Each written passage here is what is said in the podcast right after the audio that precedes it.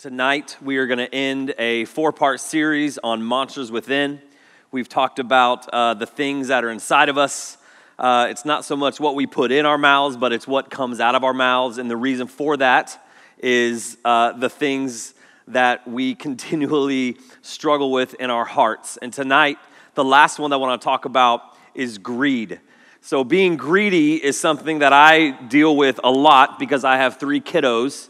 Uh, for example, this past Sunday, uh, my son, he's four, he got a mint and he was chewing it in the car, and my two year old starts crying because she wants candy. And I said, Ayler, bite off a piece of the mint and give it to your sister. And he's like, No! I'm like, bite off a piece of the mint and give it to your crying two year old sister. And so he does it a little, and you're like, that's gross. That's no, whatever. We make it happen because the baby's crying and we, she wins. And so we broke off a little piece of that mint and we gave it to her, and she was happy. She was good. Now, my son, as we're driving down I 10 on Sunday afternoon, starts to freak out because he didn't get the whole mint. He only got like 98% of the mint. And he's like, Dad, you tricked me. I always have to share with Copeland. That's my two year old. I always have to give her. He is angry. Like you just got out of church. He just got out and he learned nothing. I'll take that up with the kids' ministry later. All right, giggle. But listen, he so greedy. Like, be happy for the 98% of the mints you got. Then later on that day, he's like, Dad, tomorrow, you need to bring home five mints for me because that makes sense. And I'm like, and then my oldest daughter, she's seven, she's like, Yeah, me too. I was like, Where, where did you come from? Like, what in the world? So, what happened when I came home yesterday? Not, hey, how you doing? How was your day? You're the best dad ever. Thanks for sacrificing everything for us. No, hey, you got my mints? I'm not even kidding. Five o'clock, bam, you got my mints? Like, are you kidding me? No, I don't have your mints. and then, of course, I had his mints for him, his five mints, okay? And they're like, this, I mean, it's weird. They, they, whatever. And then my daughter's like, you have my mints? I was like, here's your mints, you greedy little, sorry, fools. But man, that, you know, we laugh at that, but the truth is, we're like that in some ways as well. Like where we are like, man, I want that too. Or, or this person has that, so you want that. Or the world shows this and we want that. And that's greed. That's, that's what that's called. And really, truly, we don't talk about greed enough, like at all. Because the truth is, like, oh, it's okay. I can be that way. You don't even think about it as a sin. We don't even think about it as something we need to work on. Now, lust and looking at pornography, like, whoa! No boom boom before marriage, whoa! But we don't deal with greed, right? Don't, you know, drinking, whoa! Before you're 21. You know, all these things that we're like, oh, but we never talk about greed. All these other things are like the ultimate sins. By the way, all those are the same in God's eyes. All of them. But us as Christians, we put like this up here and this over here and this down here because we struggle with this one, but that's not a big deal. Okay, we do we do this. And God's like, no, no, they're all the exact same. So how consistently content are you? Think about that. Now, don't think about your friend who is like the most greedy person in the world, because that's what we do in church sometimes. We're like, oh, he definitely talking about Billy. He got to pick it up. He is greedy. No, think about you for a second. Look at yourself and stop thinking about like you're like, yeah, you're always wanting this. And no, you for a minute. How consistently content are you? And when we are content, think about this, we always want more. Like, I'm so content with life. I'm good. But that new iPhone's coming out. and I want it. And I get that. I really do. That's a struggle. That's a real life issue for me. That, that was my heart talking right there. Or dessert. You know, when you're full, but then you're at a restaurant and they bring out, they're like, Do you want to see the dessert tray? And your like your spirit is like, Yes, but you kind of like, nah, nah. But, but you're kind of looking around everybody else. What do you, I mean, you do want, do you want dessert? Because I don't, obviously. I don't want dessert. And Billy, who's at everything, is like, I want, me, I really want a dessert too. So let's see the dessert tray. And they bring out this smorgasbord of everything in the world, okay? I'm picturing Taste of Texas right now because they bring this tray of like Satan out to you. And you're like, I want the boot and the this tall cake. That, by the way, there's a cake on the menu on the dessert tray that's not on the dessert tray. Just ask for the massive chocolate cake, and they bring it out, and everybody judges you because they're like, "Oh, fatty, you're eating the cake," but really, they're just jealous and greedy. Okay, I'll stop. But so we say we're full at dinner, but when the dessert tray comes around, we're like, "Oh, I'm not full anymore," and you devour, devour the cobbler, and then you feel guilty maybe I'm just having a confession time for me, okay? That's, that's real. Like, I really do feel guilty. Like, I'm like, oh, I ate so healthy. And then all of a sudden that happens, and you're like, I don't need that. And then you become greedy and you eat it. And then you feel guilty in the moment. And then you feel guilty. I feel guilty the next day when I'm working out. I'm like, why did I eat that whole chocolate cake by myself? And then I brought it home and I ate more. and then I woke up in the middle of the night and ate more. And then I sleptwalk and I ate when I was sleeping. And then you're running, you're working out the next day, you're doing whatever you do, and you're like, I shouldn't have ate the cake. And you're like, I'm never doing it again. And then what do you do? You do it again. All right? that's greed, you sinners. All right? That's, that's, that's really what it is like, though. And, and I, I want to show you what Jesus says about greed. Again, so many of us have everything we will ever need. But for some reason, we always think we want more. When really, truly, I, I look out to see so many amazing teenagers, which, by the way, it doesn't make sense you continue to come here on Wednesday night, but I, I'm, I'm very thankful, okay? It's just amazing that teenagers decide to come to a place called church, worship God, and hear from some weirdo talk about desserts. It is awesome, and I'm very, very, very impressed. But look, see how Jesus set, deals with greed. Luke 12, 13. Someone in the crowd said to him, Teacher, tell my brother to, defy the, to divide the inheritance with me. It's like my daughter. Dad, she didn't talk at all like this. Dad, I want a mint, and tell my brother to give me half of it. That's what is happening right now. This person is saying, Tell my brother to give me half of the money because his father had just died, and so he gets half of the inheritance. Jesus replies in verse 14 Man, there's a comma there. Man, who appointed me a judge or an arbiter between you? He's like, Man, hey, who appointed me? A, y'all figure your junk out. I don't care. I didn't come here for that. Then he said to them, Watch out! Exclamation point. I don't know how he did that. Man, who do you think I am? Do you think I really care about this money? I came to earth to die on a cross, and you're worried about language in a song. You're worried about what clothes this pastor wears. You're worried about what color the carpet is. You're worried about this church doing this. You're worried about, but let me just let me just explain to Christians something real quick. God did not come to earth and die on the cross for us to worry about things that don't matter.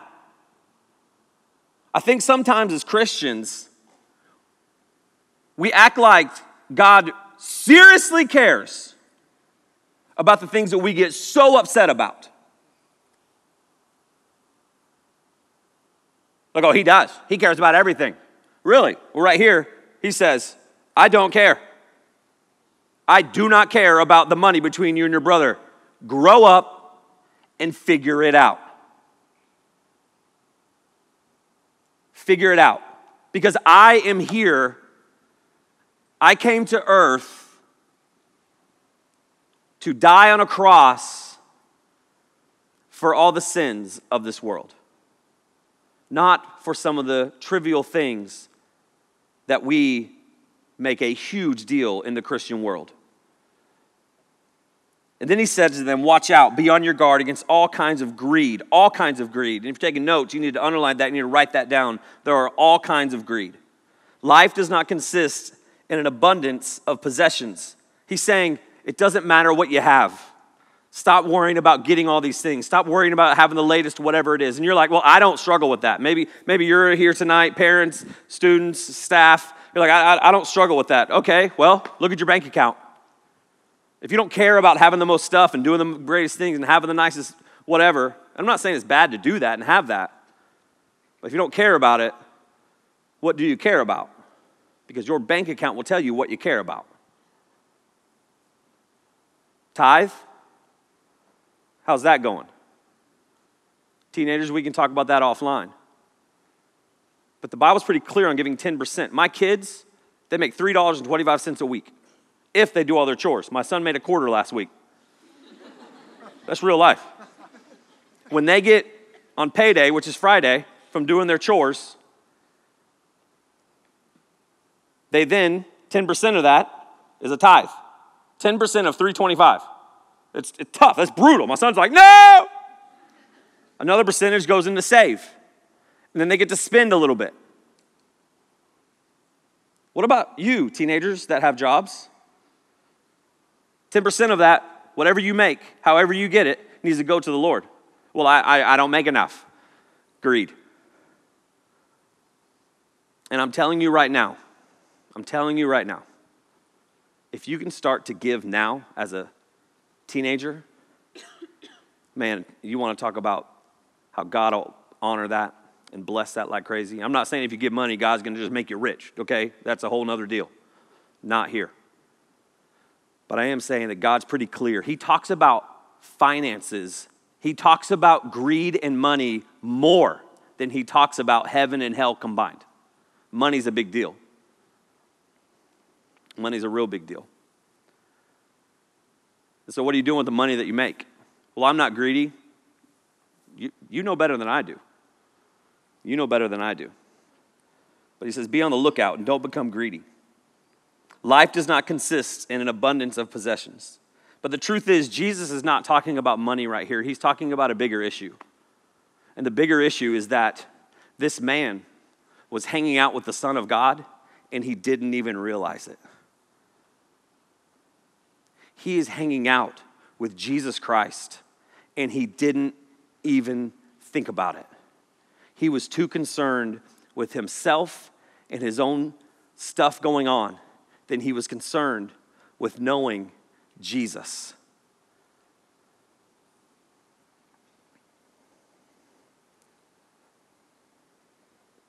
You can have a peace that passes all understanding. And this man right here is worried about money. He was preoccupied with things and he completely missed Jesus. And I just want to say that I think that happens even in this very room. Is that we can come into a space that has been beautifully designed so that we can meet, so that we can worship, so that we can fall more in love with, so that we can invite others to meet Jesus. But we're so preoccupied with so many other things going on that we completely miss it. And you walk out and you get in your car, you get picked up, you're like, I don't know what just happened. It's like when you're driving your car, not that you would ever do this, and you're on your phone and you get from the church to home or from school to home or from school to work or from home to school, and you've been looking at your phone the entire time. Not that anybody would ever do this. And you're like, I don't even know how I got here. Because you missed it. And that happens in churches, that happens all the time. Jesus, his spirit, if you have him in your heart and you have a personal relationship with him, he is with you 24 7.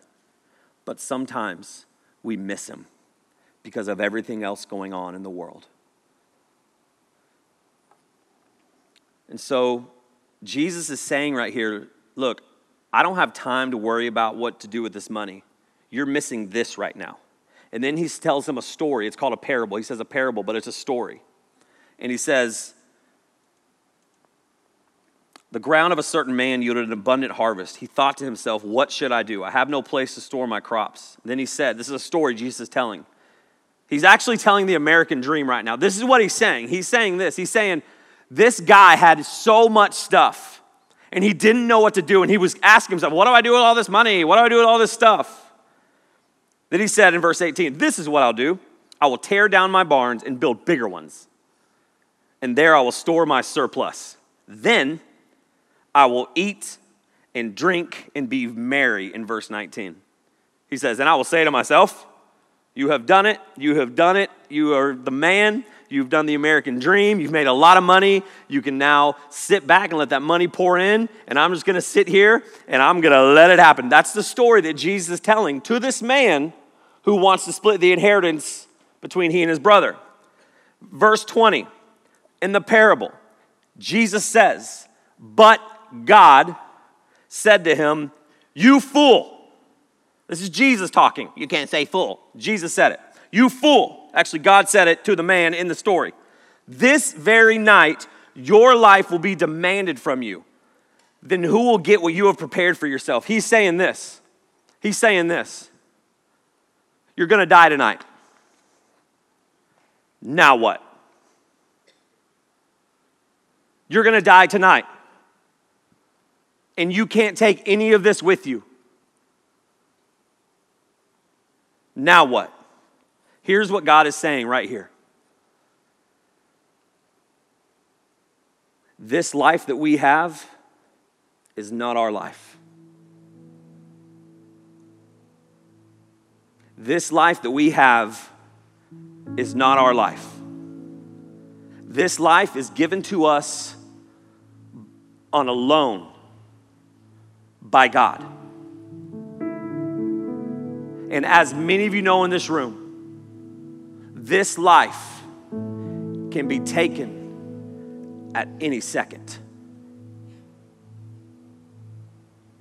This life is not our life. And God has a phenomenal plan for our life. And here's what, here's what Jesus is saying in this. Do not miss this. Do not miss this. He is saying very, very pointed to us. What are you going to do with the life that I have loaned you? How are you going to live your life that I have given you? Because everything that we do, all the friends that we have, everything that's out there, when it comes down to it, it doesn't matter. It doesn't matter.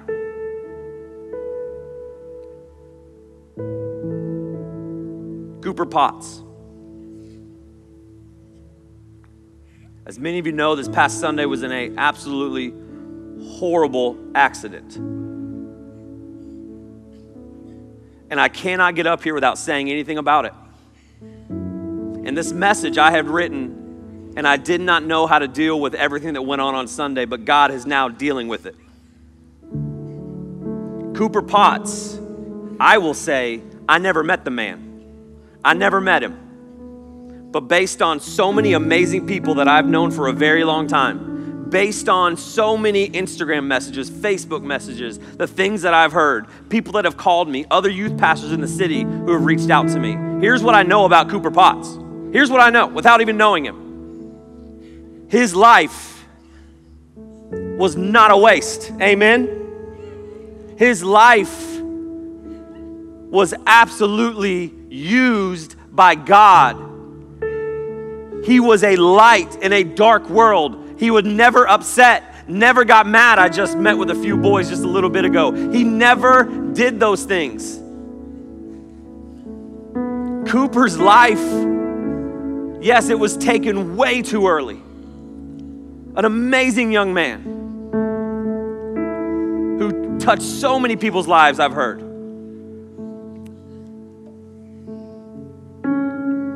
He did it. He did it.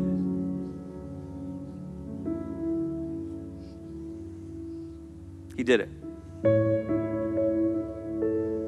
Here's what he did. Verse 21.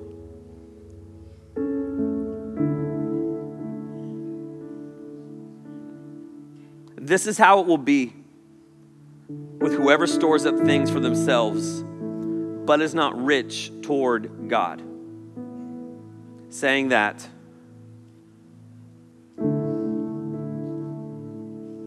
For everybody who cares about the things on earth, it will all pass away and it doesn't matter. I will say this that word, those words, rich toward God.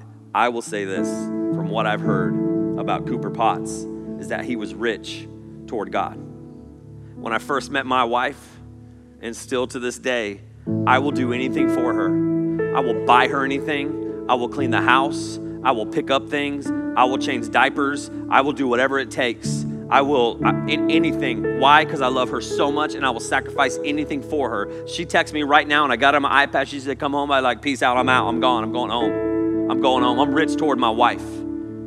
I'm willing to do anything I can and anything I will for her. Because I found something that I love so much that I'm willing to give everything to it. And that's exactly what God is saying that He wants from us. He wants us so badly to fall so in love with Him that we are willing to give Him our everything, our everything, our everything. And just like so many of you in this room have done and you're doing and you're, you're working on, I will say this one more time from, the, from what I have heard Cooper Potts loved God richly. He served Him with everything. He was rich toward God. He gave him everything. And right now, even though it is hard, even though it sucks, I'm going to say that, church. That bothers you. Jesus didn't die on the cross. You get mad about that. It is hard when we lose people. It's okay to be upset. It's okay to be angry. Life happens. Those things happen, and we've got to deal with those losses. But the truth is, listen to this. What about you? What about your life? What about if you weren't here anymore? What are they going to say at your funeral? What about you? Are you rich toward God right now, adults? This isn't just for teenagers. Are you rich toward God right now? What are your kids saying about you? Are you rich toward God? Are you? It's easy to walk in here and look spiritual. The truth is, there's going to be a moment when we are no longer here. There's going to be a moment when we will truthfully meet Jesus face to face. Believe it or not, it's up to you. But I'm telling you right now, there's going to be a moment when you will see Jesus face to face. And he will say, Come on in, or I never knew you. Cooper Potts, he's hanging out with Jesus right now. He's hanging out with Jesus. He's like this Holy, holy, holy. Man, this is awesome. This is awesome. Yes. I live my life for this. I'm in. I'm in. I'm a little early, but I'm here.